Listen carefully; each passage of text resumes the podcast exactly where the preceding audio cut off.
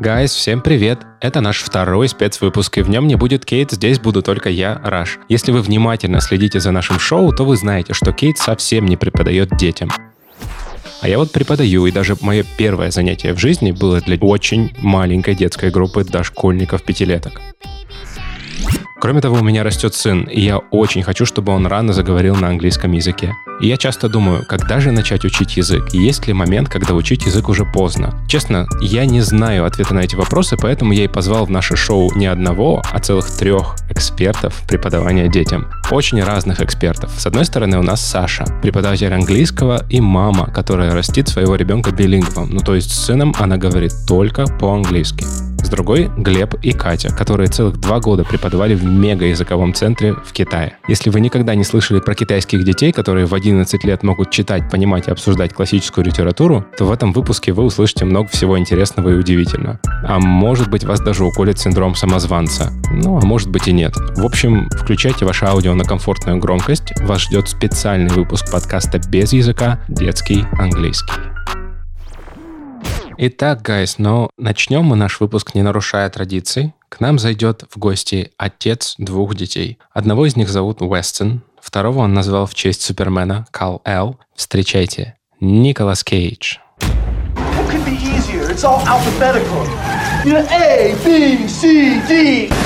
Okay, let's run. Итак, в рубрике «Половина Николаса Кейджа» или «Сказать за 30 секунд» мы, ну, то есть я пробую ответить на главный вопрос этого выпуска. Или, так сказать, выстроить гипотезу. Как все-таки учить детей английскому языку? Я буду говорить за 30 секунд, а вы, пожалуйста, в нашем телеграм-канале отметьте, прав я или не прав, клево я сказал или не очень. Поехали! Итак, я преподаю детям уже почти что 10 лет, и я думаю, что детей в первую очередь нужно учить так, чтобы они не растеряли своей любви к английскому языку, потому что во многом наши школы делают как раз-таки все, чтобы люди начали его жестко ненавидеть. Поэтому главный фокус строится на ученике на том, чтобы ему было интересно заниматься английским. А уже потом, когда он станет взрослым, он самостоятельно найдет какую-то фишечку. То есть мы такие фасилитаторы для них, для того, чтобы прийти в мир английского языка. Итак, я очень много говорю в начале этого выпуска, и поэтому давайте знакомиться с нашими экспертами. И первой будет Саша. Саша – преподаватель английского. У нее есть сын Рома, с которым она говорит по-английски и только по-английски. А еще у Саши есть свой подкаст «У вас будет билингвенок», в котором она говорит с разными гостями о билингвизме, о том, как вырастить ребенка в такой среде, чтобы он начал говорить практически с рождения, и ей помогают в этом родители разных крутых детей. Послушайте обязательно ее на всех платформах, так же, как и подпишитесь на нас на всех платформах, на которых вы нас слушаете, и обязательно поставьте 5 звездочек. Это очень помогает продвигаться нашему подкасту в топ, для того, чтобы мы могли и дальше радовать вас нашим контентом. И комментарии, обязательно комментарии на CastBox и на Apple Podcasts. Ну что, гайс, к нам пришла Саша. Давайте с ней познакомимся. У тебя в Инстаграме написано «билингвизм без заморочек». Но мало ли, что там написано, а твой ребенок и вправду билингв? Э, я люблю это слово, и я называю моего ребенка билингвом, но здесь очень важно понять, в принципе, что такое билингв, потому что очень много определений и очень много споров на эту тему. Кто такой естественный билингв или искусственный билингв? То есть билингв — это человек, который в равной степени владеет двумя языками. Я не знаю, владеет ли мой ребенок в равной степени, но он умеет разговаривать и на русском, и на английском э, свободно для своего возраста. А мы с тобой билингвы? Я думаю, да. Мы с тобой билингвы. Я считаю, что любой человек, знающий два языка, он билингв. Единственное, что мы не считаемся естественными билингвами, то есть э, мы выучили язык, а не жили на нем когда-то. У нас не было там родителей иностранцы и так далее. Хотя про меня чуть позже, но да ладно. У тебя еще есть свой подкаст. И я безумно рад, что в российских подкастах в принципе появляются все больше и больше шоу про изучение языков. Расскажи в двух словах, кому он может быть полезен? Ну, он может быть полезен прежде всего англородителям. Это такой целый пласт людей, которые заинтересованы в том, чтобы воспитать ребенка в билингвальной среде, Кому-то просто интересно вводить язык рано, но у нас целое такое большое сообщество людей, которые общаются с детьми на иностранном языке. У нас есть свои чаты, свои всякие фишки, и мы много общаемся и помогаем друг другу. То есть мне, в принципе, очень нравится вот это вот англородительство тем, что даже в Инстаграме мы не совсем конкурируем там друг с другом, да, как там эксперт или что-то. Мы помогаем друг другу. Обычно вот все англородители друг на друга подписаны, все таскают друг у друга глоссарии, да, там вводят в жизнь и так далее. Это прям да. очень помогает. Мне кажется, даже и в преподавательстве есть что-то такое, хотя здесь все-таки более конкурентная среда, но у тебя как будто бы нет большой коммерческой подплеки к этому. То есть все-таки ты в первую очередь про ребенка думаешь. В первую очередь про ребенка. Ну, это как мы всесторонне развиваем ребенка, так здесь мы его тоже развиваем со стороны языка. Я считаю, что это дает прям огромный такой скачок в развитии, в принципе, мозга, это помогает здоровью мозга в будущем. То есть, если почитать какие-то исследования, билингвы реже там у них инсульты, они реже страдают разными заболеваниями в старости. То есть человек, который изначально владеет и общается на двух языках, чем больше языков, тем лучше, мультилингвы тоже существуют, тем здоровее он будет ментально в дальнейшем. То есть я не считаю это дополнительной гипернагрузкой там для ребенка и так далее, потому что мы, англо-родители, да, и в принципе родители, которые вводят ранний язык, никто не занимается своим ребенком. Я имею в виду, это не урок, это жизнь на языке. То есть, ну вот, например, мы с моим сыном, да, Ромой, мы общаемся исключительно на английском, мы не переходим на русский вообще. И, соответственно, у него усваивается английский язык по принципам родного языка. То есть я как бы создала такую искусственную среду, как бы притворяюсь носителем, хотя я им не являюсь. Это достаточно сложно. Сразу скажу, это прям непросто. И те родители, которые вступают на этот путь, они должны прежде всего подумать, готовы ли они ко всему этому. Потому что, поскольку мы не носители, много лексики мы не знаем не знаем каких-то выражений. Слушай, для меня это всегда было страшно, когда вот ты пытаешься этот baby talk делать. И там ведь есть очень много мелких слов, которые говорят только дети, типа там party и так далее. Слушай, ну вот существительный — это не самое страшное. По крайней мере, для меня. Для меня было сложно вводить глаголы, прежде всего фразовые, которых целая туча, и которые, ну, могут означать там все что угодно, и там какие-то противоположные значения зачастую иметь я понимаю, что я хочу ребенку дать язык настоящий, то есть не как по книжкам. По книжкам я могу его научить. Я, в принципе, просто всегда его научу говорить. Но мне хотелось дать вот что-то, вот какую-то живую речь. Именно так, как говорят носители. И поэтому это внесло свои коррективы, и это мне доставляет много-много сложностей в жизни. Я постоянно учусь сама. Я прохожу какие-то, я бы назвала их англородительские курсы, но по сути это курсы бытового английского, где ты учишься, как сказать, залезай в кровать, там, поправь волосы, как сказать, не торопись там и так далее. Ну, какие-то такие моменты, которые ты постоянно используешь в разговоре с ребенком, но как бы до появления ребенка я никогда не использовала эти выражения. Я вообще даже не задумывалась об их существовании. Вот, я читала книжки, обсуждала, что чувствуют герои в книжках, не знаю, там,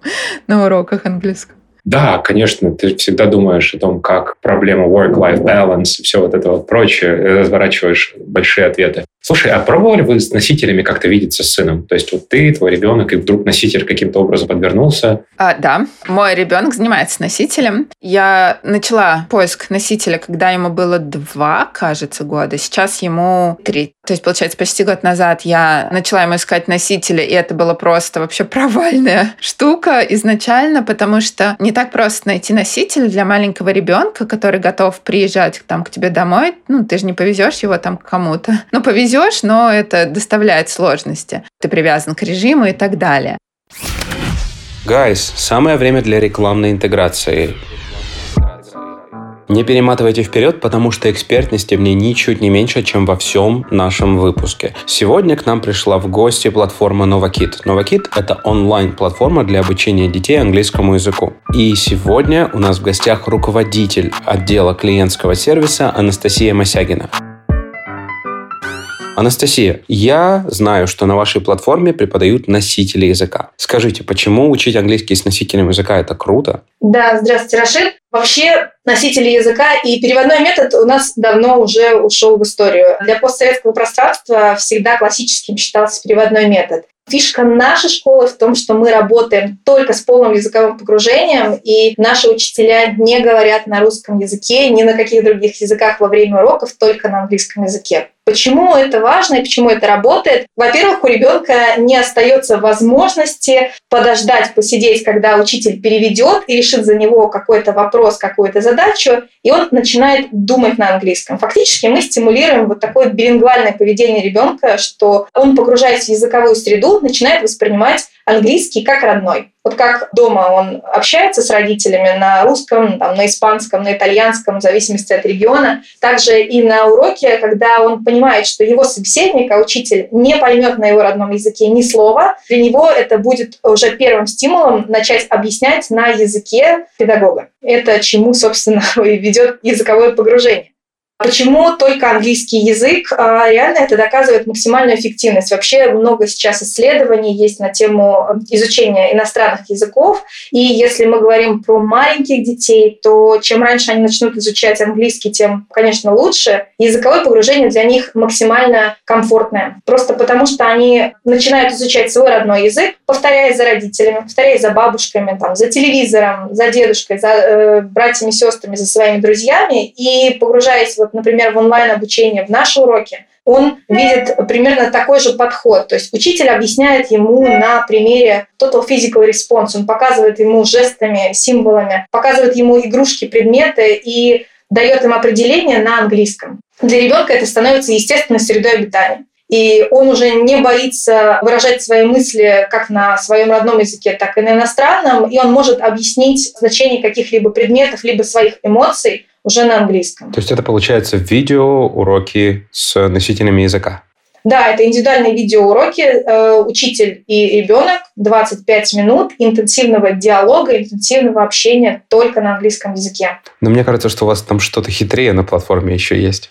У нас много чего есть интересного на платформе, да, то есть мы не только предлагаем уроки с носителем, у нас, помимо всего прочего, сама платформа — это целая экосистема для полноценного изучения языка, для проведения какого-то времени, досуга, в том числе с пользой в гаджетах. То есть у нас э, есть pre-lesson activities, занятия в игровой форме, которые дают задания на повтор, э, например, словарного запаса, которые проходили во время уроков, либо будут проходить на, в будущем. Какие-то memory games. Сейчас у нас активно развивается New Game World. Это волшебный мир Новокит. Это отдельная пространство, это онлайн-пространство для детей, в котором они могут не просто подключаться к урокам, они могут играть в игры самостоятельно, они могут прокачивать своих персонажей, они могут исследовать английский язык с помощью наших комиксов и целой истории волшебного мира, и в том числе общаться посредством игр и каких-то батлов со своими э, сверстниками и с другими студентами из всех стран мира. То есть, подключаясь к играм, они реально вступают в, в такую соревновательную игру со своими сверстниками со всего мира, абсолютно со всего мира. Как понять, что преподаватель, которого вы подобрали, классный? Потому что у вас, насколько я понимаю, довольно большой штат преподавателей. Как вы делаете так, что они все такие прям здоровские, и дети их так сильно любят? Ну, самое главное, отвечая на первый вопрос, как понять, что преподаватель классный? Если у ребенка горят глаза, и он хочет продолжать, конечно, преподаватель был классный. На пробный урок у нас педагог подбирается практически автоматически. Все учителя наши — это профессионалы своего дела с большим опытом работы с детьми том числе онлайн. То есть мы подбираем учителей, и это идет большой отбор. Они все сертифицированы для обучения детей английскому как иностранному. И обязательно с опытом. И самое главное, я считаю, самая главная заслуга — это не просто дружелюбность, да, а то, что они могут вызвать у ребенка ощущение психологического комфорта и доверия педагогу, и дети не воспринимают их как ну, общепринятого учителя. То есть он не ставит им оценки, он не оценивает их знания, он является их наставником, их проводником в мир английского, он их ведет и терпеливо ждет, пока ребенок усвоит тот или иной материал. Когда я спросила свою дочь на вопрос, почему тебе нравится Новокит и почему ты здесь хочешь остаться, хотя мы пробовали различных репетиторов, я как мама там, хотела добавить больше грамматики, больше базы, давай пойдем в лингвистическую гимназию, зачем нам эта среднеобразовательная школа. Мне очень понравился ее ответ, и я даже поделилась им со своими коллегами. Она сказала, ты знаешь, э, в Новокит никто меня не осуждает. учитель никогда не ругается на меня, она всегда ждет, терпеливо ждет, когда я усвою материал. Ну, говорит, и дизайн у вас так норм, можно, говорит, позаниматься. Когда мы включили э, «Волшебный мир», вот это New Game World, конечно, у детей еще больше интереса возникло к занятиям, и они не просто с удовольствием ждут уроков каждую неделю, они еще и в свободное от учебы время проводят время на платформе, прокачивают своих персонажей, играют, делают домашки. То есть все это достаточно увлекательно, и дети не скучают. Анастасия, тогда еще подскажите, для каких детей подходит ваш сервис, чтобы наши слушатели понимали, о чем идет речь? Да, мы работаем с детьми от 4 до 12 лет, и даже если у вас дети есть до 15-16, мы в том числе можем предложить разговорные курсы. Есть у нас такие программы Time to Talk и Virtual Explorer с элементами погружения в виртуальную реальность. Они, э, как показывает наша практика, а у нас дети, которые начали заниматься несколько лет назад, уже выросли из возраста 12, и им сейчас уже 14-15, они с огромным удовольствием занимаются. А, так, если говорить по программе, то у нас есть основной general course, который у нас разбит на 5 уровней. Каждый уровень ориентирован на возраст и на психологические особенности детей. Опять же, уровень каждого ребенка подбирается индивидуально, и программа тоже, она индивидуальна для каждого студента. Это значит, что на пробный урок да, ребенок попадает согласно своему возрасту на определенный уровень. Но в процессе занятия учитель делает корректировку, исходя из того, как ребенок себя показал, исходя из того, какими знаниями он обладает. Но это не значит, что после пробного урока вот ребенка определили условно на первый, второй уровень, он там и останется. Все дети разные, на первом занятии они могут стесняться, где-то не раскрыться полностью, да, э, не настроить контакт с учителем только по итогам одного урока. И в процессе первых двух-трех занятий вот эта докорректировка уровня и подбор индивидуального а, курса, он идет уже исходя из особенностей каждого ребенка. Поэтому вот тут мы максимально пытаемся комфортно и мягко ребенка погрузить в английский. Звучит очень приятно. Ну, а вам, гайс, осталось перейти по ссылке в описании и записаться на тестирование в Новокит для того, чтобы ваши дети смогли качественно, как мы любим, учить английский язык. Спасибо. Без языка.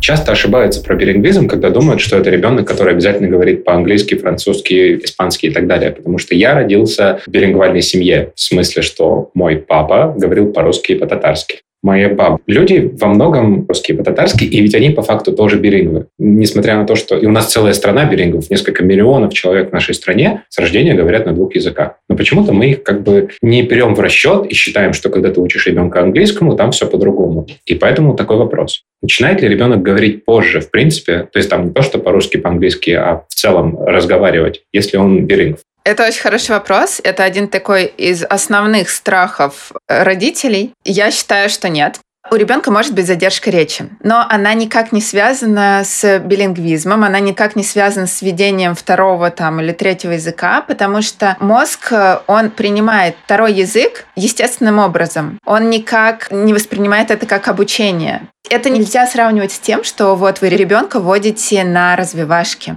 это ну, вы просто с ним общаетесь и так далее. Поэтому я считаю, что нет. Может быть задержка речи. Допустим, вот вы ввели язык, и задержка речи случилась, но задержка речи, она произошла ну, на двух языках. Это просто значит, что у вашего ребенка задержка речи, а не из-за того, что вы ввели язык. Поэтому это можно ознакомиться, как бы есть уже много и русскоязычных исследований, вот, англоязычных их намного больше. Поэтому если кто-то очень переживает, можно это все почитать и успокоиться. Я все время сделала так. Слушай, а еще вот такая проблема, похожая на предыдущую, путаются ли слова? Страх номер два. У родителей смешение языков случается. В этом абсолютно нет ничего страшного. Максимум смешения проходит там годам к пяти. Ну, в зависимости, то есть от ребенка к 4-5 годам проходит вот это вот смешение языков. У моего ребенка оно уже прошло. Вот, то есть это очень-очень индивидуально. Единственное, что, э, смотрите, здесь мы говорим с вами об общении на иностранном языке с ребенком. И это общение должно быть э, беспереводное. То есть э, ни в коем случае вы не общаетесь с ребенком, дублируя одну и ту же фразу там на английском и на русском, чтобы типа ему было понятнее. Ему понятно, понятно. Мы на русском, когда начинаем общаться там, с малышом, мы сначала там интонацию он понимает, потом там жесты, потом он запоминает, что такое «дай» и так далее. В английском то же самое. То есть он таким же образом усваивает язык. Если вы даете перевод, то ребенок будет смешивать языки, и вот это уже будет проблема. То есть если ребенок из-за перевода начал смешивать языки, это проблема. Эта проблема потом придется решать, и ну, иногда это непросто. Если ребенок просто так начал смешивать языки, ну, мама там по-английски, папа по-русски, и вот он там смешивает, это ничего не значит. Это постепенно разграничивается, проходит. Иногда смешиваются не только слова, иногда бывает бывает, может образовать какую-нибудь форму глагола английского, пределов ее к русскому, там I'm prigging, прыгинг. так, я не знаю, как это сказать, чтобы на, на э, двух языках выглядело нормально. В общем, такое случается. Иногда дети играют даже с языком намеренно. Вот. А иногда не хватает лексики. То есть, например, он, он может сказать там, маме, please, can I have some? И забыл слово. И он может его произнести по-русски. Ничего страшного. Вот. Вы, э, главное, что в этот момент вы дублируете на том языке, на котором вы общаетесь вот прям данную минуту. То есть, если вы в данную минуту общаетесь на русском, и ребенок вставил какое-то английское слово, продублируйте его на русском. Не, не исправляйте, что здесь надо говорить так, просто продублировать. Если на английском, то то же самое. Из разряда «Can I have some chai?» And you say «Oh, you mean tea?» Да-да-да-да-да. Вот таким вот образом. Прям это будет вообще супер. Ну и смешение языка не надо бояться. Все это проходит. Единственное, что еще тоже я хочу здесь прокомментировать, очень важный момент. Некоторые англо-родители очень увлекаются и общаются исключительно на английском. Объясню ситуацию. Например, мама сидит в декрете, Мама решила общаться с ребенком на английском. Папа приходит поздно вечером и общается там полчаса с ребенком на русском. И этого времени, конечно же, недостаточно и русский страдает. И так получается, что ребенок, живущий в России, круто, он знает английский, но, блин, он не знает русского или знает русский плохо, путает там падежи. То есть такие дети встречаются, то есть э, и пятилетки, там, шестилетки, э, чьи родители увлеклись, такая ситуация может случаться. Поэтому очень важно русский сохранять, русским тоже заниматься. И так еще классно работает, что один язык подтягивается за другим. У взрослых есть такое понятие, как застрять на интермедиат. Да? В билингвизме тоже есть понятие, что застрять на каком-то уровне. Ага. И часто, когда ты начинаешь подтягивать родной язык, не родной, он э, за ним стремится. То есть ребенок, когда уже там становится постарше, он может где-то и подсмотреть, и погуглить слово и так далее. И это все очень ну, классно работает условная ситуация. Мама сидит в декрете, папа работает, и мама хочет говорить и по-русски, и по-английски. Где этот тумблер? Когда нужно переключаться на английский, чтобы ребенок понял, вот сейчас мы говорим по-английски. Я слышал про такое. Завести себе игрушку, которая означает переход вот этот самый мир английского. Условно, там, не знаю, какая-нибудь ворона, которая говорит «Hello, and now it's time to speak English today». И пока эта ворона рядом, мы говорим по-английски. А когда вороны нет, мы говорим по-русски. Это один из вариантов. И это тот вариант, с которого мы начали. Ну, я что-то не знала вообще, с чего начинать. Я купила на Озоне такой пэк, назывался там что-то английский со Скайларком. Там была эта Puppet, да, которую мы использовали. У нас как-то это не пошло, короче. Хотя многим детям это нравится. Это часто же используют еще как преподаватели на уроках английского. Вот, что вот игрушка, она там прилетела там из Англии или еще откуда-то, и вот она говорит на английском. Можно так, в общем, да, попробовать. У кого-то заходит классно. Либо там папа уходит, дверь закрывается, мы говорим let's speak English, и поехали. Папа приходит, все, перестраивается ребенок на русский. Либо это может быть часть дня, ну, если мы говорим о маленьком ребенке, который спит днем, утро вы поговорили по-английски, он проснулся после дневного сна, вы говорите на русском. Можно без всяких этих волшебных шляп, которые ты надеваешь, типа let's speak English. Можно просто там в какой-то момент э, перейти на русский. И главное, чтобы ты понимал, какой процент языка ты хочешь в дне сколько там по времени ты хочешь. Ты можешь этот кусочек времени в любой момент в дне взять и пообщаться на английском. Единственное, что вот это вот четкое разограничение с игрушкой, там, с уходом, приходом папы, с до сна, после сна. Я считаю, что это лучше всего, пока ребенок очень маленький, пока вы только вводите язык потому что ему нужен какой-то ориентир. Люди, дети любят стабильность, чтобы ему не было страшно. А уже когда ввели, он привык к этому всему, уже можно обходиться без волшебной шляпы, без let's speak English, и все будет нормально. У меня на это есть личная история. Я не говорю по-татарски, Прям совсем. Ну, потому что меня никто этому не учил. Но когда я жил у бабушки с дедушкой, они между собой ругались по-татарски, чтобы мы ничего не понимали. То есть ты приезжаешь к ним, и когда у них что-то какой-то агрессивный момент, у них начинается ругань, все, русского ни слова, они начинают друг друга бронить, почем зря, именно по-татарски. И поэтому сейчас для меня татарский – это язык, на котором люди ругаются. С тобой говорили по-татарски они? Нет, не особо как-то так получилось. Там никто даже не пытался. Единственное, что бабушка перед сном читала молитву на татарском. И это все, что у меня было. Ну, не было цели. Потому что отец уже такой полностью обрусевший татарин. Это бабушка с дедушкой жили в такой семье. А сами они, когда стали взрослыми, они стали людьми советскими. Ну, а советские люди говорят по-русски. И даже дедушку, которого звали Габрашид Халикович, все звали Владимир Николаевич. Мой совет, чем больше вы окружаете ребенка средой, то есть это может быть носитель, книги, мультфильмы, да, например, у нас мультфильмы исключительно на английском языке, у нас, я не показываю на русском, даже не знаю, что они существуют. Переводного Винни-Пуха. Ух, интересно, он есть? Winnie the Pooh is feeling very good. That's why he's singing us so very loud. No matter what he's feeling, if he doesn't start to slim, and he won't start to slim, if of course he eats on time. Ha! Слушай, нет, я такие не показывала. Я вот показываю Leo the Truck, но я не знаю, это вообще наш мультфильм э, «Грузовичок Лева» или нет. Мне все говорят, что да, наш, но я не уверена. Есть переводные смешарики, это я точно знаю. Они называются Кикорики. Бэйби Рики, Бэйби Рики. И это Baby Rick, это, по-моему, маленькие смешарики, малышарики. Мы их тоже смотрели, они вообще очень классные. Baby Ricky, Leo the Truck, это вот прям для самых Маленьких я не очень могу сказать по таким универсальным мультфильмам, потому что у меня мальчик, он любит машинки и только машинки. Очень многие любят Папа Пик. Папа Пик хороша бытовым английским, да, хотя согласен. он британский, но бытового английского там и ежедневных ситуаций очень много. Но мы, к сожалению, не можем это смотреть, потому что дико нас пугают эти свинки. Я его понимаю. Ну, они, правда, такие стрёмные, у них там глаза на боку, но, но лексика хорошая. Когда она была прям на большом подъеме, э, и когда все ее смотрели, дети говорили про нее, мне уже тогда хотелось плеваться. И я только полюбил ее после того, как узнал, что в Австралии запретили один эпизод, потому что там... Про пауков. Разрешают дружить с пауками, да. Его зовут Тоненькие ножки. Джордж опять укладывает паучка. Нет, Джордж, он хочет чая. Он не хочет ложиться спать. Ты проголодался, тоненькие ножки? Хочешь кусок торта? Пеппа больше не боится паучка.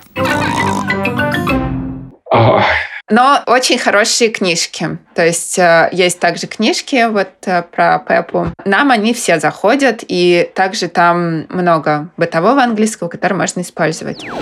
Слушай, говори про книжки. Вот я сам папа. У меня есть сын, примерно как твоему ребенку, ему два с половиной, в апреле будет три. И я пока не зашел дальше, чем книжки, и иногда песенки. Но еще мы Формулу-1 по-английски смотрим, но это уже отдельная история. И как он воспринимает язык? Хорошо. Он может какие-то отдельные слова повторить. Он хорошо выучил бытовые фразы типа good night, но я с ним не разговариваю по-английски круглый день. То есть это именно какие-то вот отдельные вставки. То есть сейчас мы позанимаемся по-английски. Конечно, во время самого занятия я ему сразу проговариваю заранее по-русски. Лука, сейчас мы с тобой будем говорить по-английски, и я буду полностью говорить по-английски, ни слова по-русски не скажу, когда мы открыли эту книжку, например. Как бы ты не пугайся, если вдруг что-то хочется, повторяй, если не хочешь, просто можешь послушать. И я не говорю ни слова по-русски, пока книжка открыта, пока мультик играет, пока формула на экране. Но как только все это заканчивается, я обратно папа, который говорит по-русски. В целом неплохо, но дальше вот слово типа good night или blue car э, мы не зашли. Мне нравится этот подход. То есть ты сделал так, как тебе комфортно. Если у тебя нет там э, желания, ресурса и времени заниматься больше английским, ну пусть это будет там в формате книжек. И очень круто, что ты не приходишь на русский, да, такой. Переключились вы на английский и все, да, потом книжку закрыли, переключились обратно на русский. Может ли любой, вообще любой родитель сделать из ребенка билингва? Даже тот, у которого очень низкий уровень владения языком? Я считаю, что да, но опять же можно вернуться к тому, кто такой билингв, насколько в равной степени он должен владеть языком. Можно погуглить э, такое понятие, как сбалансированный билингв. Это когда прям вот в идеале и английский, и там, допустим, русский, Они на одном уровне и ни ниже, ни выше. Но я считаю, что не надо так заморачиваться. И я считаю, что не любой прям родитель, но родитель, имеющий какой-то уровень английского языка, всегда может ввести из экрана, и всегда это будет ребенку плюс. И это будет плюс еще и родителю, потому что я знаю многих англородителей, которые выучили язык вместе с ребенком. То есть постепенно, по шажочкам, ну, ты там понимаешь, что тебе не хватает лексики, ты пошел сам там почитал, получил. Опять же, пошел на какие-то англородительские вот эти курсы, прошел их. Может быть, это не будет так вау, и, может быть, вы не сможете там сразу перейти на английский язык с ребенком, но ничего страшного. Можно, если у вас не хватает, опять же, уровня ресурса, подключать того же там носителя или другого преподавателя. То есть я не очень считаю правильным приглашать там двухлетки или полуторалетки преподавателя два раза в неделю по часу, потому что это трата денег, я считаю, будет просто. Да, но только, опять же, если это не будет игрой, ну, как будто это няня. Да, да, но все-таки все равно маловато этого всего. Либо преподаватель к вам должен там по пару-тройку часов каждый день приходить, либо, ну, наверное, не надо. Тогда вот вопрос в догонку. А если няня филиппинка? Oh my! Я не сталкивалась с няней филиппинкой, но филиппинка подойдет маленькому ребенку. Маленькому это вот условно до трех, потому что после трех они уже обычно говорят на русском, они уже обычно имеют свое мнение по всем пунктам в жизни. И здесь, э, вот, например, если вы никогда не говорили на английском, и тут такие, так, ребенку три года, но я ему приведу няню филиппинку, он как бы на нее посмотрит, скажет, чего? Она там мама, она непонятно разговаривает, я не хочу там с ней играть. Если вы уже до этого ввели и общались на языке, это будет классно для ребенка. Вот. Но а, няня филиппинка идеально подойдет для совсем малыша, потому что, в принципе, ему все равно, на каком языке с ним играют. Он больше воспринимает интонации и жесты, и постепенно он улавливает слова, карту языка и так далее. Ну и плюс, я считаю, нужно э, звать преподавателя, устраивать какие-то англовстречи, ходить на англособытия. Их тоже очень много в Москве и по России. Вот. К этому всему нужно присоединяться, чтобы ребенок понимал, что не только вы говорите на английском языке. Без языка. Без, без, без языка. И у меня есть последний вопрос про билингвов. Когда поздно начинать учить языку? Ну, я бы сказала, что никогда не поздно, потому что, мне кажется, в седьмом классе меня отдали к репетитору в тот момент, когда поняли, что я ничего не знаю. Я разговариваю на двух языках, по сути, да, я билинг, который да, самостоятельно да, выучил язык. Чтобы язык был введен естественно, то условно до трех. Дальше просто уже дети иногда требуют перевод. Детям иногда сложно взять просто и начать общаться, играть с иностранцем, да, потому что они уже не понимают, и им важно вот это вот понимание того, что им говорят. Но, тем не менее, я считаю, что никогда не поздно. А просто в каждом возрасте есть свои инструменты. Если с ребенком полутора лет, да, там или меньше, двух лет, вы можете, как я, в определенный момент э, сказать good morning и поехали, все, да, я в определенный день просто перешла на английский, и с тех пор это так. Если ребенок постарше, конечно, так делать нельзя. Вот. Можно ребенка подготовить, да, сказать, что есть разные страны, в разных странах говорят на разных языках, и есть вот такой вот язык, и что-то ему показать там на английском языке, а потом сказать, а вот ты книжки читаешь, а, можно сказать, там завтра утром мы с тобой умоемся по-английски, давай, давай. И вот по шажочкам, да, здесь вы умылись там на английском, да, тут вы почитали на английском, здесь вы просто там, не знаю, приготовили пирог какой-нибудь, испекли на английском. Вот, все подкрепляется является жестами. Жесты понимают все, и дети, и взрослые, и через жесты ребенок усваивает язык очень-очень хорошо. Главное не использовать перевод. Перевод это вот прям очень опасная штука. Перевод точечный можно использовать лет с 5-7, вот так. Я с тобой полностью согласен, потому что, в принципе, у нас практически вся коммуникация, она невербальная. Нам только кажется, что мы говорим, и это что-то значит. Но на самом деле всю нашу речь можно впихнуть в три слова, и человек поймет, что мы сказали. Просто с помощью интонации, жестов и достаточной напористости. Да. Но мы все-таки говорим про вот такой большой, понятный всем язык, да, когда все-таки люди говорят целыми предложениями. И давай теперь сместимся немного от детей билингвов к детям, которые как бы, ну, тоже билингвы, как мы с тобой, но билингвы, которые сами себя научили, которым уже больше пяти лет. Ты преподаешь детям, насколько я понимаю? Да, я преподаю. Вот, я тоже. У меня есть группы. Я начинал первый мой год работы, это были пятилетки, что было, конечно же, страшно до жути. Но это было такое крещение огнем. И первый же вопрос, который мне задали родители этих пятилеток, когда мы уже заговорим.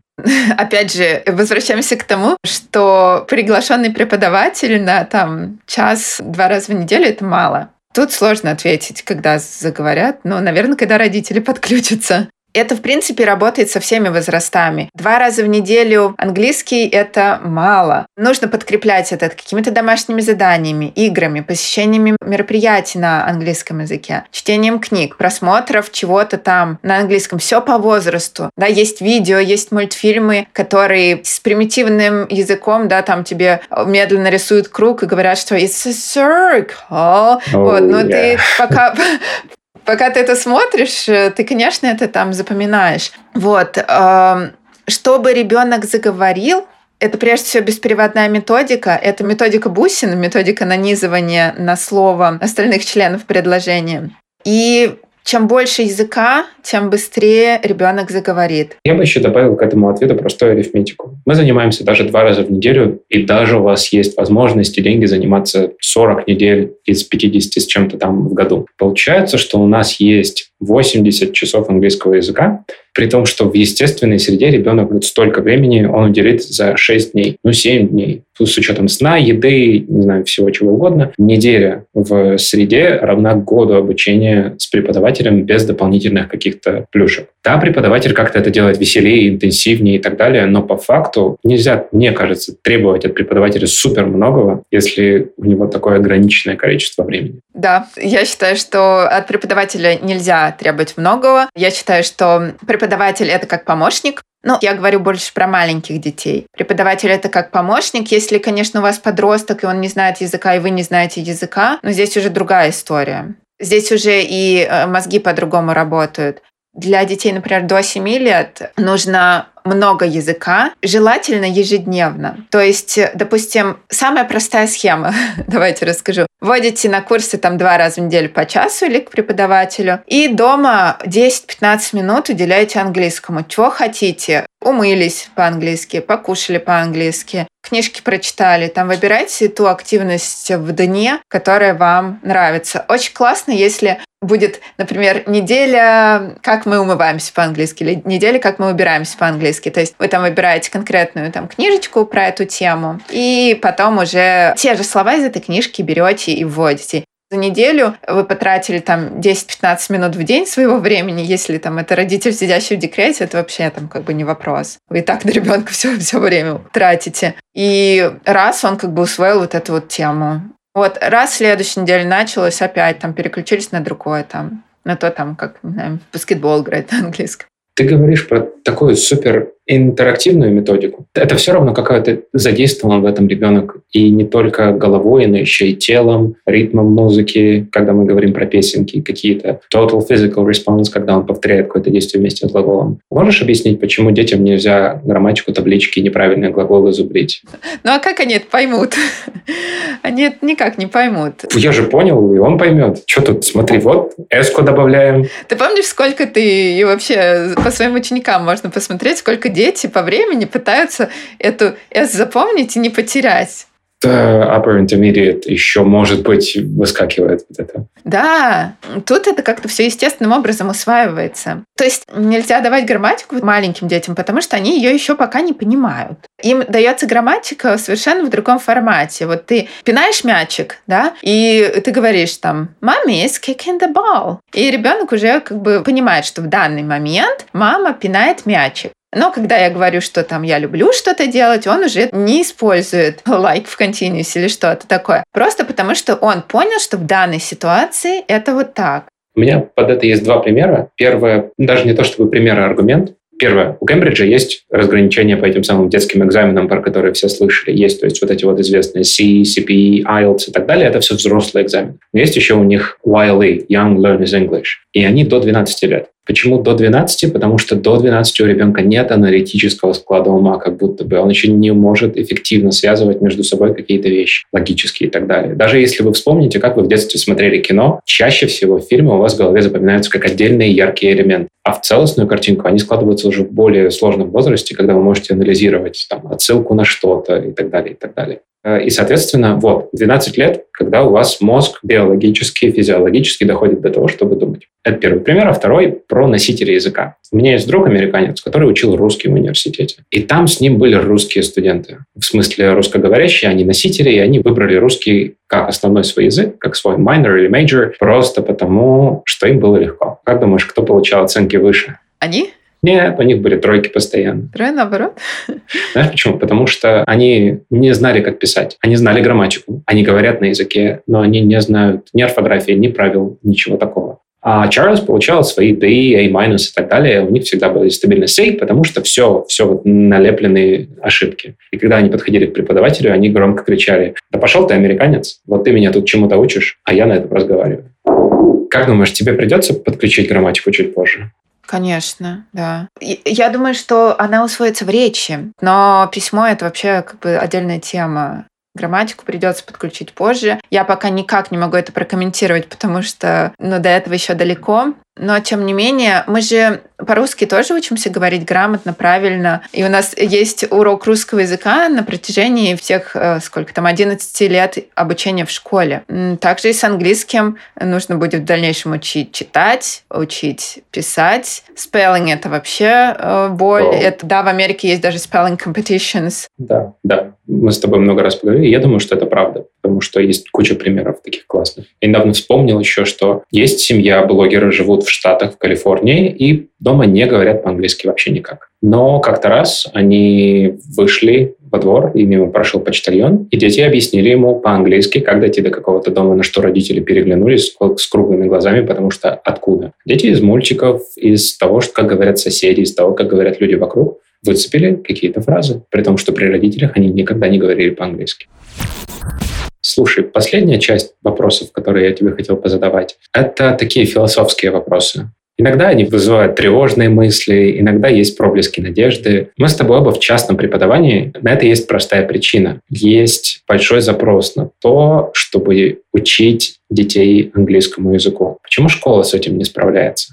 Потому что школа, там определенная программа, которой должен учитель следовать. Я не знаю, кто эту программу составлял и почему так. Но, к сожалению, программа идет очень-очень быстро. То есть одна тема сменяет другую, очень быстро. Мы сами знаем, да, по своему преподаванию, что одну тему ученик может усваивать не один урок, и не два, и не три. Иногда каждому требуется разное время для усвоения темы. Также каждый с разной скоростью запоминает слова. В школе, как я вижу по своим ребятам, и как я спрашиваю и смотрю их учебники, чаще всего один-два урока на определенную грамматическую тему. И э, получается так, что ребенок не усвоил одну тему, сразу же объяснили другую тему, он там пытается что-то, в общем, понять, и в итоге тонет в этом болоте, в котором уже ничего не понятно. И самое обидное, что у ребенка пропадает желание учить язык, потому что все становится максимально непонятно. То есть я считаю, что проблема — это скорость подачи материала, который не продуман абсолютно.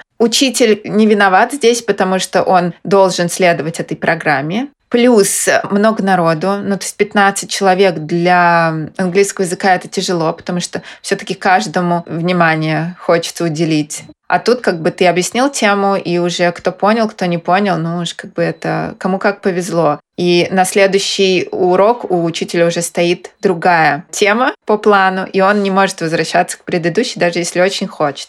Поэтому я думаю, что здесь виновата система, система образования. Это вот куда-то выше надо задавать эти вопросы. И мне кажется, возможно, именно по введению языка проконсультироваться там с зарубежными коллегами, потому что в тех же финских школах, да, этого нет. Все отлично знают английский. Слушай, напоследок хочу от тебя напутствие. Как вырастить билингва и какой эпизод твоего подкаста послушать первым? Ой, это сложно. Но начинайте с первого, потому что сейчас там один потихонечку будут прибавляться.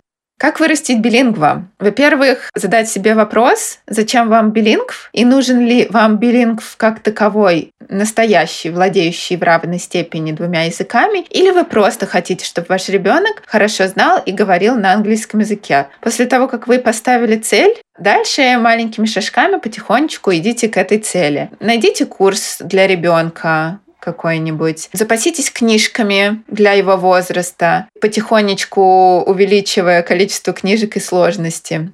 Играйте в ролевые игры. Если уровень языка не позволяет, можно брать те же фразы из книг и мультфильмов. Подключайте среду, э, встречи англородителей, встречи с носителями, лагеря. Сейчас есть билингвальные лагеря, пожалуйста. То есть окружайте по максимуму средой и материалами. Подписывайтесь на родителей, которые рано вводят язык. Я постоянно говорю англо-родителей, но это могут быть там и испано-родители, и франко-родители, да. То есть в зависимости... Я думаю, я веду небольшой глоссарий перед тем, как запустить выпуск с тобой, чтобы люди не пугались всех терминов. То есть э, в Инстаграме, да, находите этих людей, эти сообщества, используйте глоссарии маленькими-маленькими шажками, идите к своей цели, и самое главное, чтобы было комфортно и родителю, и малышу, потому что дети, вот они очень э, считывают, если родителя бесит все, ему, если некомфортно и не в кайф разговаривать на английском, заниматься, то ну и ребенок не будет ловить язык так, как хотелось бы. Вот. Поэтому Всем должно быть комфортно, все должно быть ровно. Если в данный момент вам хочется поговорить по-русски, ну, пожалуйста, переходите на русский. Если сегодня у вас нет сил заниматься английским, ну, не занимайтесь, позанимайтесь завтра. Иначе у вас получится так, что татарский станет языком для ругания. Да.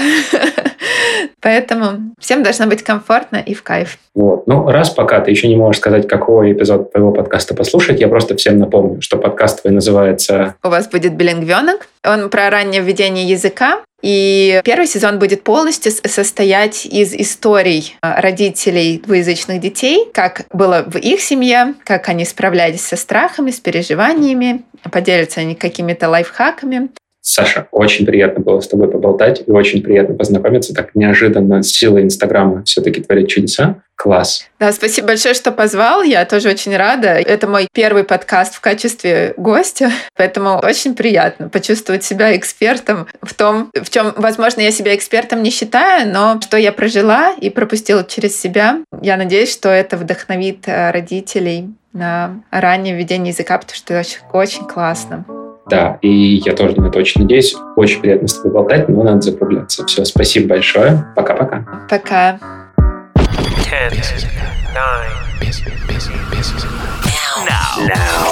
Итак, гайс, уже закончилось наше интервью с Сашей, но не закончился наш выпуск. Сейчас будет история Глеба и Кати. И это нечто просто из другой планеты. Они преподавали в Китае. По какой-то такой методике, что каждый раз, когда я видел материалы, которые они дают детям лет 7, 8, 9, мне глаза на лоб лезли, потому что я половину слов там не знал. А эти дети могли говорить. И то, каким образом Глеб и Катя этого добились, вы сейчас и узнаете дослушайте до конца и обязательно поставьте лайк и откомментируйте, офигели вы или не офигели. Ребят, привет. Как дела? Привет. Привет, Раш. Расскажите, как вы вообще э, оказались в Китае? Мы хотели посмотреть мир в первую очередь, потому что опыта преподавания в России э, было достаточно. У нас даже была своя студия английского языка, в которой мы работали вместе с Глебом два года. И мы решили поехать, пожить в теплой стране, у моря главное. Ну и деньги. Да, такой момент тоже был. Это одна из причин, но не самое главное для меня было. Мы с вами знакомы уже много лет. И мы с вами вместе преподавали в одном языковом центре. И сейчас можно, конечно, начать ностальгировать и предаваться воспоминаниям, но я вас позвал не просто так. Я знаю, что мы с вами работали в одной индустрии и учились примерно в одних школах. И какое ваше первое было откровение, когда вы приехали в Китай? Что там по-другому? В плане работы, разумеется. Когда мы преподавали в лингвоцентре здесь, в Екатеринбурге, то была какая-то структура всегда. То есть ты прекрасно понимал, с чего ты должен начинать урок, что должно быть в середине, в конце, как ты должен выставлять цель урока, проверять, достиг ты ее или нет. В Китае такое ощущение, что об этом никто не слышал вообще и никогда. Другими словами, здесь мы работали по учебникам, а в основном это кембриджские, оксфордские издательства, и всегда у нас были тесты тесты промежуточные, тесты итоговые, и тестирование было равно результат. В Китае мы столкнулись с ситуацией, что нет ни тестов, ни учебников. Как они тогда проверяют то, чего достигли дети? А никак. Это немножко отличается от того, к чему привыкли все преподаватели в России. То есть там критерий какой? Ну, мы хотим, чтобы было хорошо. Ну, если ребенок говорит, значит, все прекрасно, правильно. Вроде бы он что-то говорит, правильно? Вот ключевое слово, чтобы ребенок говорил. И так родители и школа оценивали качество преподавания. Если ребенок после занятия может о чем-то рассказать, может сам задавать вопросы, может в школе не заученными словами рассказать о себе или о том, что ему нравится, или о том, чего он хочет, вот это был результат. Я сам был в Китае 7 или 8 лет назад, и когда я туда приехал, первое мое впечатление, никто меня не понимал по-английски, кроме администратора в хостеле международном. И я думаю, какого хрена, кого вы там учили, если никто не говорит? Мы сами в Китае столкнулись с э, языковым барьером, и были моменты сожаления, что мы не начали учить язык раньше, потому что, конечно, много людей говорило на английском именно там в аэропорту или э, в школе. У нас были ассистенты, которые э, говорили на английском языке но у всех уровень достаточно слабый. И часто приходилось прибегать к креативным методам общения не только с детьми на уроках, а именно в жизни. И это было очень стрессово, но я думаю, мы справлялись хорошо, потому что умели работать с детьми без использования русского языка здесь. И это очень помогло. То есть это жесты, мимика, просто понимание ситуации многое приходилось угадывать, додумывать. Окей. Okay. Слушайте, в Китае, кстати, насчет использования русского языка, там же есть такая практика выдавать белых людей за носителей. Ну, конечно, да, white monkey, никуда не делось. Вы были носителями там? Нет, мы были иностранными преподавателями, и мы заранее обговаривали этот вопрос, чтобы нас не выдавали за носителей языка. Джонов там и так далее, да. Да, нас рекламировала школа как высококвалифицированных преподавателей из России. Что пытались дети с вами делать, как с носителями языка? Они пытались вас подколоть, как это обычно бывает в наших школах? Допустим, я помню, когда дети приходили, э, когда в лингвистическом центре, большом, крупном, приходили носители языка на занятия к детям в группы, дети иногда, особенно не очень высоких уровней, из-за языкового барьера пытались что-то по-русски говорить, так, чтобы обидеть носителя.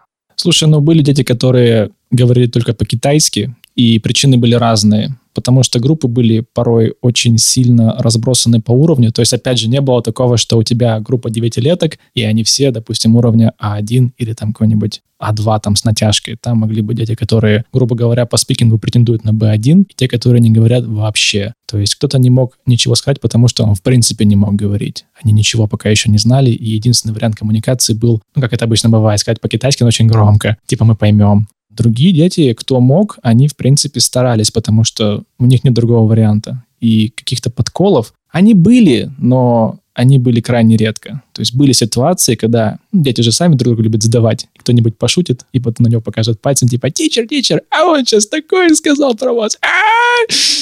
И все. Так они называли меня желтой рыбой. Да, да, рыбой. И еще червяком, земляным червяком. Окей, okay. говоря про уровни, и, собственно, почему я вас сюда и позвал. Каждый раз, когда вы мне скидывали фотографии учебников, по которым вы преподавали, э, каждый раз, когда вы скидывали мне лексику и так далее, я сидел и хотел реветь, потому что с детьми того же уровня мы проходили слова cat, dog, mouse, а у вас там лексика уровня C2, proficiency. Почему так? За что вообще, зачем родители отдавали детей на такую пытку к вам? Я могу рассказать про методику. Изначально, как мы уже говорили, мы приехали и столкнулись с тем, что та методика, по которой мы преподавали в России, она здесь не будет работать, потому что нам просто дали picture books, ну, то есть это книжки с картинками, сказки, рассказы на английском языке. И нам пришлось самим как бы сказать, получать себе квалификацию из интернета, как работать по Picture Books. И в итоге мы нашли очень классный метод, называется диалоговое чтение. Это когда учитель как бы рассказывает историю, но при этом ведет диалог с учениками, задает э, много вопросов, и дети при этом тоже могут задавать вопросы. То есть мы обсуждаем то, что интересно детям. Я бы сказала, это такой микс из коммуникативного подхода, догмы, ну, для тех, кто знает, это импровизированное преподавание, и чтение и обсуждение книжек, как Reading Club. Ну, а отвечая на вопрос, почему родители отдают детей на все это, родители вообще не в курсе, что творится с их детьми. Надо тоже здесь прояснить такой момент, то, что мы преподавали всего в одной школе. Причем эта школа, она была не с какой-то огромной историей. Это школа, которая попробовала сделать немножко по-другому и вести не по каким-то там примитивным учебникам, конечно, нехорошо их назвать примитивными, наверное, адаптированными под уровень там пятилеток, где там только, грубо говоря, одно слово, картинка и все именно вот как Катерина сказала, диалоговое чтение. Родители об этом не имеют ни малейшего понятия. Для родителей только одно важно. Я отдаю своего ребенка, если я вижу прогресс, если я вижу, допустим, что он говорит, начинает общаться. Как они это проверяют, я вообще не в курсе. Может, по оценкам в школе. Но их устраивал результат, и все. А то, что там лексика, я извиняюсь, не tasty, а delectable или scrumptious, это вообще им без разницы. Этот момент был очень крутой, потому что, работая с детьми в России, такие слова просто близко не подпускались к детям. А там эти слова, они вплетены в контекст историй, и поэтому можно было просто легко их обсудить, что scrumptious — это значит yummy, а yummy они знают. И как бы детям все равно, какое это слово. Суперсложное уровня C2 или э, суперлегкое, как dog или cat. И поэтому там уже задача преподавателя была решать, какие слова важны для понимания истории, ее обсуждения, а какие можно просто не трогать. То есть там контекст довольно ясен. Окей, но раз уж я сравниваю российские языковые центры, российские школы и так далее, и вас я, собственно, позвал в том числе э, для этого сравнения, если бы я в своей группе это сделал, такие слова тяжелые преподавал, дети бы начали выть, ныть, э, стонать. Почему китайские дети не ныли, не выли, не стонали? Мы на самом деле не знаем, что они делают ночью подушку, обложенные домашней работой со школы и так далее. Может быть, они плачут, может быть, они стонут и ненавидят нас всей душой. Но мы старались их не перегружать, то есть это не было как бы уроком ради урока, где твоя задача выучить там 30-40 слов и помнить их каждый день, и не дай бог ты одно из них забудешь, мы тебя поставим к стенке и расстреляем. Такого не было. Я понимаю, к чему ты клонишь. Не был ли это перегруз или перебор для детей? Или мы, наоборот, жалеем слишком наших детей? Вот тут такая скользкая, конечно, тема. Это просто другой подход к обучению. Я думаю, в европейских, американских школах используют именно метод диалогового чтения, когда они обучают своих детей английскому языку. И это работало у нас в Китае, потому что наша задача была не научить всем навыкам и чтение, и аудирование, и говорение, и письмо. Наша задача была разговорить детей, преодолеть вот этот барьер, чтобы они не боялись общаться с иностранцами потом в реальной жизни. Но при этом темы не были взяты из, скажем, The Economist. Мы обсуждали адекватные по уровню темы для детей, то есть это были сказки, интересные истории про других ребят из других стран. И вот это обсуждение помогало выводить сложную лексику в нашем понимании в их э, разговорные навыки. То есть то есть, опять же, это вот такая немножко китайская история. Вот ты когда, наверное, смотрел наши все посты, там, может быть, видео в сторис, как там дети разговаривают, да, и ты думаешь, блин, им 7-8 лет, как они могут так разговаривать? Вы их бьете током. Здесь, конечно, еще вот такой момент, то, что это немножко порой мишура и пыль в глаза, в том плане, что, вот как Катя сказала, мы реально прокачивали только один навык. Это навык говорения. Попробуй попросить что-нибудь написать. Ну, 9 из 10 вообще, в принципе, не смогут ничего написать, потому что мы их этому не учили. Копни про грамматику, они ничего не знают про грамматику, потому что у них эта грамматика только в подкорке. Но, но я видел, как у тебя, Катя, дети выкладывали какие-то более-менее writing работы. Семилетки писали Future Simple. Да, летом у нас был отдельный интенсивный курс по письму, и там за две недели я учила детей только письму, и мы обсуждали, как строится эм, структура историй, как написать письмо другу. То есть это не было на постоянной основе. Ну вот такого, что, например, как мы привыкли, опять же, да, вот сегодня, так, что же мы будем учить из языка, лексику или грамматику? Так, допустим, это будет грамматика, вот такое-то время, и, допустим, там навык аудирования. Такого нет. То есть это постоянно практически только лексика, если мы учим язык, и навык говорения. Вот практически все время. Поэтому именно в этом плане они настолько прокачаны. Плюс еще есть нюанс. Многие дети, которые ходили к нам, они, скажем так, ну, не из бедных семей, и у них есть и родственники, которые в том числе живут и в Америке, и в Канаде, они с ними на постоянной связи, то есть у них есть дополнительная прокачка, они этот язык реально используют, то есть они просто так, ты пришел на занятия два раза в неделю, и вот у этих детей, у которых есть стимул реально использовать язык, потому что им нужно общаться с этими родственниками, у них прогресс шел, конечно, вообще семимильными шагами. Да, да, было у многих ребят такое. При этом они рассказывали, как они общались со своими друзьями там из других стран. И это очень крутой опыт, который их мотивирует. Мы не знаем, как это конкретно происходило, мы со свечкой не стояли, но просто сам факт, то, что группа у тебя начинает все с песенок, то есть, грубо говоря, вот когда дети ничего не могли говорить, мы начинали с песен. И вроде бы они все на одном уровне, но потом буквально через там полгода-год кто-то остается вот на уровне песенок примерно и может только отразить, типа, это собачка или кошка, а кто-то уже начинает тебе пытаться полными предложениями отвечать. То есть, ну, такой сильный очень скачок, сильный разрыв происходит. Еще один а, факт. Дети не просто так приходили на урок и видели книжку впервые. У них была подготовка дома. То есть что-то вроде flipped classroom, когда дома они слушают и читают эту историю одновременно, и картинки в книгах помогают им понять, о чем она. И когда они приходят на занятия, они уже могут это обсудить с преподавателем и с другими ребятами. Особенно мне нравилось делать групповые или парные activities, где они могли не только, допустим, 8 человек сидит, и только один рассказывает что-то преподавателю. То есть это не было эффективно. Эффективно было устраивать работу в парах и группах, но до нас они о таком не слышали. То есть это было настолько ноу-хау, и настолько это круто заходило детям и повышало эффективность урока, потому что либо один человек говорит, и все его слушают, либо говорит половина половина класса, а другая половина их слушает. Для ассистентки это был вообще шок, когда она в раз это увидела, когда Катя разбила их на пары. Ее задача была фиксировать то, что происходит в классе, и порой делать заметки, кто как работал не знаю, по каким критериям, опять же, ассистент это может сделать, который по-английски порой не говорит. Но вот такая была ее задача. И когда полгруппы начала говорить одновременно, она встала, она думала, что-то происходит не то. Дети, наверное, себя плохо ведут, да давай их, короче, осаживать. Да, пришлось э, попросить ассистентку не лезть не в свое дело и оставить преподавателю и рулить процессом дальше.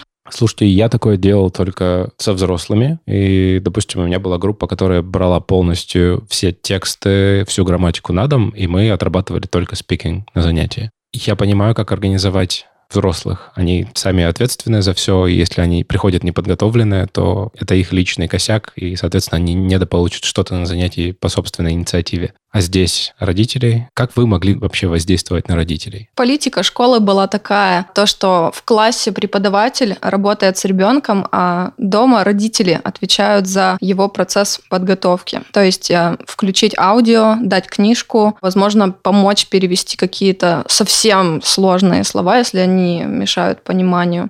Были те дети, которые приходили неподготовленные. Их сразу же было видно, что они нервничают, что им некомфортно. Но при этом на уроке мы задавали общие вопросы иногда. И поэтому все дети были при любом раскладе, кто готов, кто не готов, они могли э, участвовать в учебном процессе. Но те, кто постоянно был готов к урокам и дома занимался дополнительно, у них прогресс был обычно в два или в три раза быстрее. Потому что с ребенком, который пришел не готов, ты с ним можешь, особенно если это, допустим, не легкая книжка, а уже там красная серия Асборна, извините, 47 страниц, на каждой страничке там вот про то, что ты говорил, там слова уровня C2, там сходу ты даже сильно захочешь, ты не вывезешь, ты не поймешь, но хотя бы там истории, ну опять же про ту же Золушку, да, там про спящую красавицу и так далее, они эти истории знают на китайском языке. То есть ты хотя бы можешь их спросить не concept-checking questions, а какие-нибудь там high-order thinking questions, там, а ты бы что сделал? очевидно, что там герой сделал то-то. Ты думаешь, он правильно поступил или неправильно? То есть хотя бы вот так мы их пытались прокачать. Что касается мотивации для родителей, мы напрямую с ними редко взаимодействовали. То есть иногда бывало, знаешь, когда директор тебе подходит, типа, вон, мама, она хочет, чтобы прям преподаватель, мне она не верит, хочет, чтобы преподаватель сказал там, как ее ребенок хорош или не хорош. Мы пытались их еще мотивировать тем, что, во-первых, занятия стоят ну, недешево. Мы, конечно, об этом не говорили. Ну, очевидно. Поэтому мы пытались донести такую мысль донести, то, что мы, конечно, можем в классе просто сидеть и читать книжки с вашими детьми. Просто давайте, сидим и повторяем. Но ведь это же тупо, правильно? Вы же деньги платите не за то, что вы можете дома сделать бесплатно. Вы это можете сделать дома. У вас есть аудиозапись. Просто прослушал, пальцем провел, прочитал. Это можно делать бесплатно. Сюда вы приходите, чтобы получить то, что вы получить бесплатно не можете. Именно вот взаимодействие с преподавателем, ответить на вопросы, которые он подготовил, какие-то дополнительные материалы, которые он подготовил. Как бы, если вы хотите, чтобы это было максимально эффективно, то будьте добры, подготовьтесь. Это же в ваших интересах. У меня еще один вопросец в эту копилку. Есть ли смысл так, простите, дрючить детей, если они находятся не в среде, и вот вы уехали из Китая, там остались только китайские преподаватели, согласно новым законам партии. Все, нет английского больше. Есть ли смысл родителям вот так сильно загружать детей? Ну как нет, Рашид? Ты только никому не говори, но я все еще преподаю им онлайн. Я это понимаю.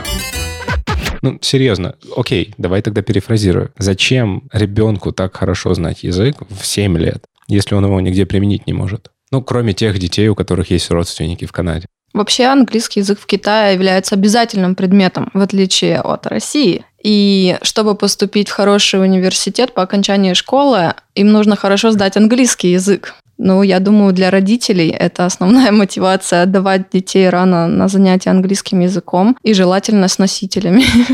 Ну, скорее всего, да, тут я только соглашусь. Если бы не было вот такого момента, что тебе придется сдать английский, хочешь ты этого или нет, нужен он тебе будет или нет, по идее, вот этот вот один из экзаменов, который несколько предопределяет твою будущую жизнь. Если ты его сдаешь хорошо, у тебя открывается больше дверей. Но мы же говорим про Китай, про страну с какой-то нереальной конкуренцией, где все понимают, возможно, что это и перебор, но а как по-другому? Но они сами создали такой мир, конкурентоспособный мир. Еще многие родители хотят, э, чтобы их дети поехали учиться за рубеж, и у них очень популярно сдавать IELTS. У нас был даже случай, что девочка 14 лет, ее уже в 14 лет просили подготовить к IELTS. Но мы, естественно, объяснили, почему это еще рано. Темы IELTS э, не подходят для детей такого возраста. У них еще нет такого опыта. Да, и когда даже есть возраст, когда нам приводили детей, которые заканчивают школу, вот а, у нас IELTS через две недели, через две недели. Нам нужно шесть с половиной мы общаемся с человеком, понимаем, что, ну, ну нет, ну я че, че, волшебник, что ли, я этого не сделаю. И порой такое ощущение, что они реально не понимают, они не отражают, а почему это невозможно-то? Они верят в абракадабра. У нас был в первом сезоне выпуск с экспертом по IELTS, которая говорила, что магия IELTS случается в районе полбалла. Апелляции могут натянуть тебе полбалла максимум, и я думаю, вот такие курсы, экспресс тоже полбалла это максимум. Может быть, но при апелляции ты можешь быть чересчур, наверное, дерзким и потерять полбалла тоже. Без, без, без, без языка. Я уже, по-моему, рассказывал это в этом выпуске, но я давно не переслушивал тот эпизод, который мы записывали с Сашей в тот языковой центр, в котором мы с вами все вместе работали, как-то раз приходил мужчина собеседоваться на роль преподавателя. И когда мы ему показали учебник Footprints, который рассчитан на целый год, это был Footprints 3, по-моему, мы ему показали учебник, что вот мы ведем по такой методике, он сказал, ребят, да тут на месяц работы. И он, скорее всего, прав. Может, не на месяц, может быть, на два. После работы в Китае в таких экстремальных методических условиях я бы сказала, что я теперь смотрю на обычные детские учебники и вижу буквально четыре слова на одну страницу. Когда работая по Picture Books, там было как минимум четыре предложения. То есть насколько коэффициент инпута, то есть языка, который дети получают, превосходит то, что дают классические учебники. Они же дают это потому, что рассчитывают на то, что мы будем заниматься долго в течение всего года, и родители почти ничего не будут делать дома. Да ведь? Ты про учебники, которые у нас здесь в России, где четыре слова на страницу? То, почему мы с вами преподавали раньше. Тут, если копать глубоко, то можно вообще дойти до момента, как вообще это устроено, да, этот весь бизнес. Ну, это всемирный заговор Кембриджа и Оксфорда. Монополисты? Ну, по факту, да. Они же диктуют правила преподавания, они нас всех учат, как преподавать. Да, давайте годик потратим на pre-pre-pre-pre-one, потом будет годик pre-pre-one, потом годик pre-one и так далее. Это вопрос, конечно, такой. Без языка. Вот у меня сейчас следующий вопрос, который я хотел задать. И это, собственно, следующий блок про преподавание в России. И, опять же, вопросы от родителей, которые летят к тебе как преподавателю здесь. И он связан вот с этим. Вопрос, который задают тебе преподаватели в практически первый же день. А почему так долго? Почему вы так долго учите? Это тебе задают вопрос именно родителей шестилеток, семилеток или уже подростков, которые пришли на высокие уровни? Были шестилетки, семилетки. Короче, задавали эти вопросы все. И шестилетки, семилетки иногда спрашивали, почему ребенок не может заказать мне пиво в Турции. Почему ребенок не может нормально пересказать историю, которую только что прочитал. Были и подростки, которым нужно было ЕГЭ за один год с А1 до максимума. Вам в Китае задавали этот вопрос? У нас точно не было такого вопроса, потому что в смысле как долго? Мы и так тут даем такой объем информации, что здесь в России никому в принципе не снился. И в плане, вот, грубо говоря, домашней работы, сколько раз я это говорил, как бы, ну, дети в России вообще пороху не нюхали. В плане того объема, который выполняют дети в Китае. Мы, конечно, опять же, в школе именно в Китае не преподавали, что-то нам подсказывает по тому, как дети приходили в нашу школу не с рюкзаками, а с чемоданами на колесиках. На колесиках, да, с которыми ты путешествуешь. Обычно там учебники и тетрадки. То есть портфель настолько тяжелый, что они просто его на плечах не могут нести, и нужно его катить за собой. Самое печальное, что, скорее всего, очень большой объем этой домашки, он бесполезен, особенно вот в английском языке. Я один раз делал домашку сыном директрисы, а он, между прочим, ходит в международную школу Harrows, где обучение стоит, если про Шанхай говорить, то вообще там больше миллиона, полутора миллионов в рублях в год. Это просто вот ребенок ходит в обычную школу, это не университет. Это какая-то международная школа. Да, это какой-то такая там сеть, называется Harrows, там все ходят в соломенных шляпках, все такие модные, говорят по-английски на уроках. И я видел учебник, там какой-то черно-белый workbook с непонятными какими-то заданиями, которые не привязаны к какой-то теме. Одно задание было вообще «продолжи предложение and make the ending interesting» какой критерий, мне интересно, вот у преподавателя, который это будет проверять? Что значит «сделай концовку интересной»? Это, это что? Если вызвало улыбку, значит результат достигнут. Да, господи. То есть вот такого типа задания были, и понимаю, что это ну, даже полный бред. Но это вот международная школа Harrows. О, господи. И ты там, как я понимаю, тоже много богатых китайских детей учатся. Скорее всего, да, потому что ценник там ого-го. Второй вопрос, который задают родители. Почему так дорого? 600. А он требует с меня 5600. Какой стати? Вы мне извините. А? Где в России дорого? Слушай, да, опять же, это зависит от родителей. И есть чудесные люди, которые, не спрашивая, переводят тебе сумму. А есть люди, которые считают каждую свою копейку. Их тоже можно понять, но они тебе говорят, типа, а, так много денег платим, а где результат быстрый? Быстрый. За урок, типа, да? В России в группах всегда да, дешевле, чем индивидуально. В разы. Типа у всех такой ценник. Но индивидуально все равно результат достигается эффективнее, потому что учитель может учитывать интересы ребенка, а не пытаться подстроиться под 12 человек в группе. То есть это невозможно. Мини-группа наша, все, 4 человека. Да, в мини-группах преподаватель может помнить интересы каждого и помнить цели. Да, и все это втыкать. Ну и почему так дорого? Ну а где и когда вообще хорошее образование было дешевым? Скажите для сравнения, вот у, нас средний ценник 600 рублей в час в Екатеринбурге. А это стоит 600 рублей в час в группе. Ну, плюс-минус где-то так сейчас все и есть. В Москве, наверное, ну, 900, может, 1000 в группе за час. Сколько в Китае стоит час? Мы не знаем, сколько стоит час в разных школах, потому что по-любому эта цифра отличается. И мы даже не интересовались, сколько стоит час обучения именно вот в той школе, где мы преподавали в Хайкоу. Но в Пекине это раньше был головной офис и центр этой школы, от которой они потом откололись, нам преподаватели сказали, что вот в группе, а в группе там может быть 5 человек, 6, может быть и 8-9 человек, занятие стоит 80 минут, 300 юаней с человека. Угу. Юань сейчас стоит 11 рублей, там 20 копеек. Делайте расчеты. 300 юаней с одного человека в группе 6-8 человек. Неплохо. За 80 минут. За 80 минут, да. По-моему, столько здесь иногда за месяц платят. И, конечно, это некорректно сравнивать две страны, да. И есть такие школы в России, которые берут эти суммы? Вполне возможно, да. Не в Екатеринбурге, скорее всего, где-нибудь там в Москве, где другое государство. Но, тем не менее, такой вопрос, почему так дорого, лично для преподавателя, который знает свое дело, по-моему, является ну, не совсем этичным, что ли, как это сказать. А что вы хотите? Вы хотите, чтобы человек с высокой квалификацией, который прокачивает себя, прокачивает свой английский, ищет какие-то новые методики, чтобы он что, работал за 100 рублей, чтобы он получал как курьер. Еще раз, где вы видели хорошее образование за даром? Ну, если и нашли, но тогда за него держитесь, вам повезло, у вас джекпот, я не знаю. Да, только преподавателя, возможно, нужно пожалеть, там, подарок какой-нибудь подарить, потому что преподаватели же тоже люди, им нужно на что-то жить, а у них тоже есть семьи, они тоже хотят кушать, им тоже нужны деньги, чтобы платить по счетам.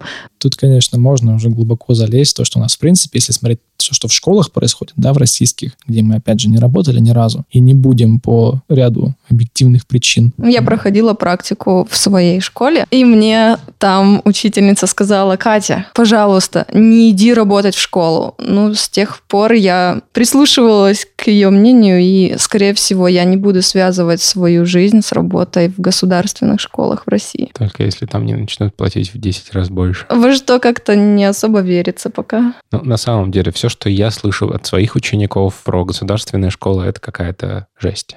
Это и выгоревшие учителя, у которых неадекватные требования и непонятные тематические планы и все вот это прочее. Я слышал классное мнение по поводу того, что это треугольник порочный, который сам себя поддерживает. У нас есть ученики, родители и учителя, посерединке еще где-то Министерство образования, которое этот треугольник держит. Потому что у учителей есть критерии от Министерства образования, которым нужно следовать, и нужно натягивать детей на условный ЕГЭ. У учеников, в принципе, есть понятные критерии, которым нужно соответствовать. Они идиотские, они никак не пригодятся к ним в жизни, но они понимают, что от них требуют. Родители, у них есть линеечка, по которой они понимают, умный ребенок или нет, потому что он сдал ЕГЭ. Министерство образования весь этот треугольник склеивает вместе, и получается, что всех все бесит, но всех все устраивает. Я не думаю, что преподаватели в школе все устраивает. Мне искренне жаль этих людей. Вот реально, я не знаю, кто работает в школе, в том плане, что у меня огромное уважение к преподавателям, и мне хочется верить, что там много все-таки квалифицированных специалистов, но условия, в которых они работают, то, что ты не преподаватель, ты обслуга, по большому счету. Угу. Для меня лично это неприемлемый выбор. То есть я сделаю как бы все, что в моих силах, но пока в российских школах вот такая ситуация, я туда на пушечный выстрел не подойду. Ты обслуга, и ты еще исполнитель, потому что у тебя есть тематический план, по которому ты должен идти, и хоть разбейся в лепешку, ты должен пройти все, что там написано. Да, то есть мало времени для какого-то креатива и творчества как для учителя, так и для учеников. Вот. И это, конечно, был мой последний вопрос, но давайте его обсудим сейчас. Почему в России так плохо все в школах? Почему? Ну, давай так, я отвечу вопросом на вопрос. А что-то было сделано вот за последние годы, чтобы эту ситуацию улучшить, чтобы улучшить образование, чтобы повысить престиж профессии преподавателя, как-то мотивировать людей идти в преподаватели, не знаю, финансово, например, или как-то еще. Что из этого было сделано в последние годы? Ну, как бы, если ответа на этот вопрос нет, к чему тогда задавать вопрос, почему все так плохо с образованием в России? По-моему, ответ на это просто очевидный.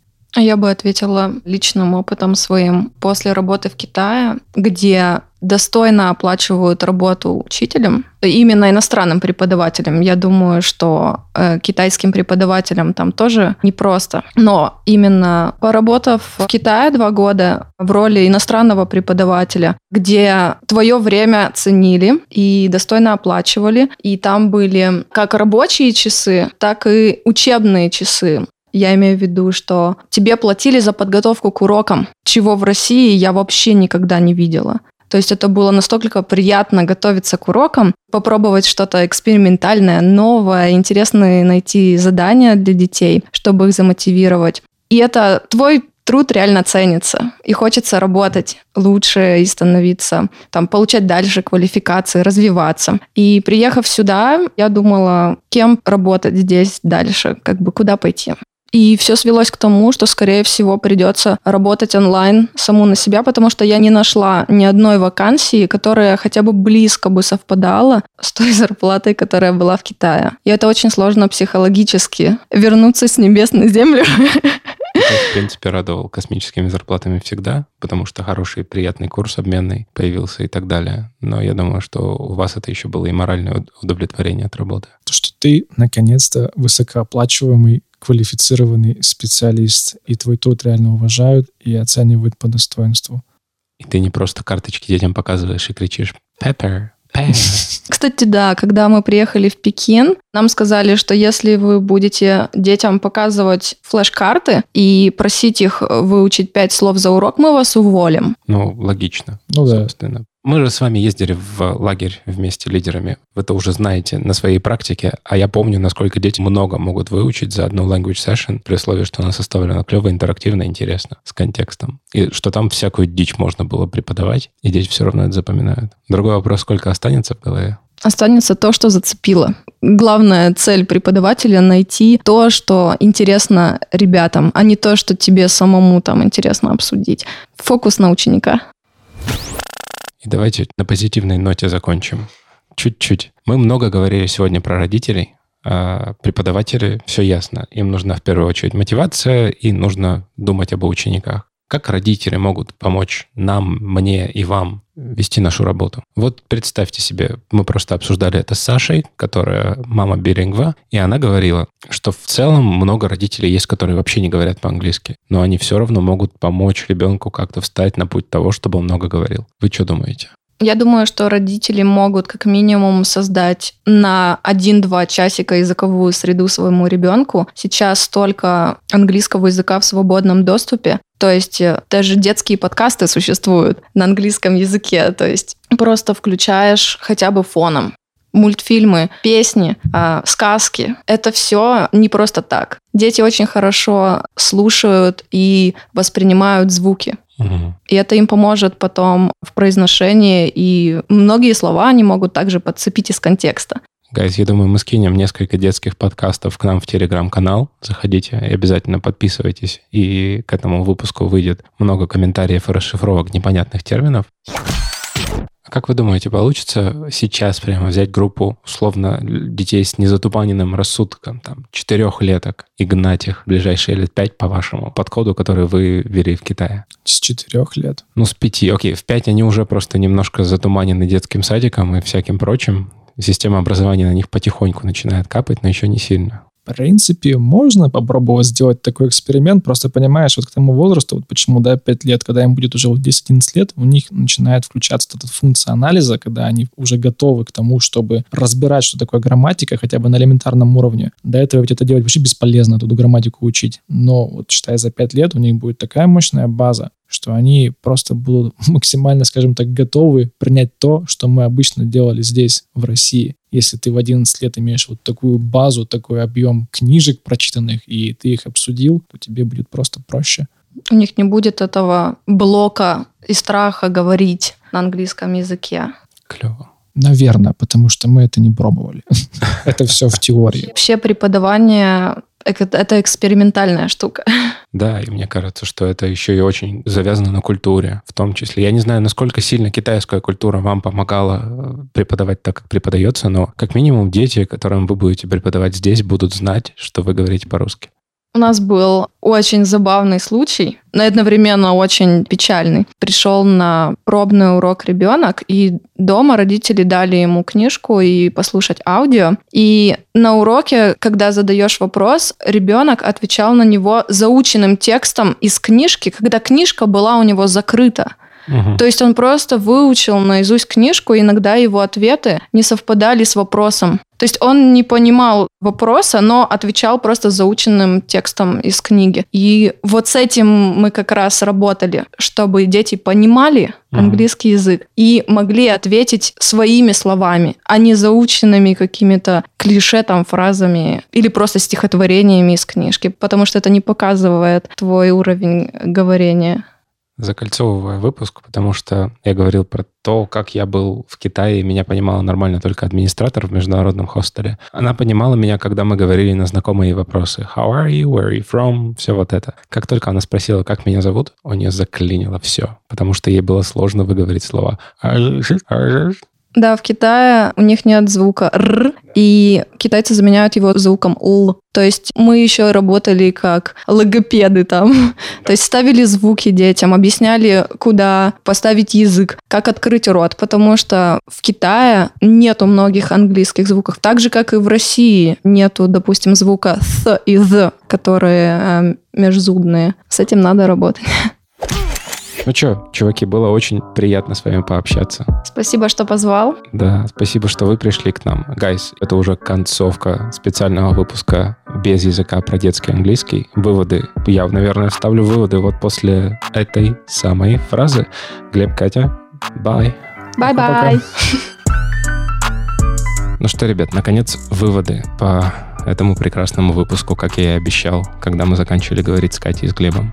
Честно, я, наверное, писал этот выпуск еще для того, чтобы разобраться, как же, во-первых, мне преподавать английский для своего ребенка, отдавать его в какую-то языковую школу или, возможно, начать преподавать самому. И главное, что я понял, что я уже и до этого знал как преподаватель, но все-таки подтвердил, это то, что надо, во-первых, показать ему, что английский можно любить, и он может быть интересен ему даже в два с половиной года, и будет ему интересен и в 10, и в 16, и в 30 лет, а уже потом давить на то, что он будет ему полезен или важен. Потому что как с китайскими детьми, которые пашут вместе с Глебом и Катей, вернее, пахали, но при этом делают это с интересом и раскрываются, и говорят много-много просто потому, что их правильно направляют, так и Сашин сын Рома и все, в принципе, дети, родители, которые пытаются с ними говорить по-английски, они в первую очередь чувствуют заботу, любовь и поддержку, и уже потом это перерастает в какой-то качественный, клевый язык. Если вы, как родитель, вдруг слушаете этот подкаст, отдавайте своих детей, особенно в дошкольном возрасте или в младшем школьном, к преподавателям, которые в первую очередь их любят, поддерживают, а вам, ну, примерно рассказывают, что они делают.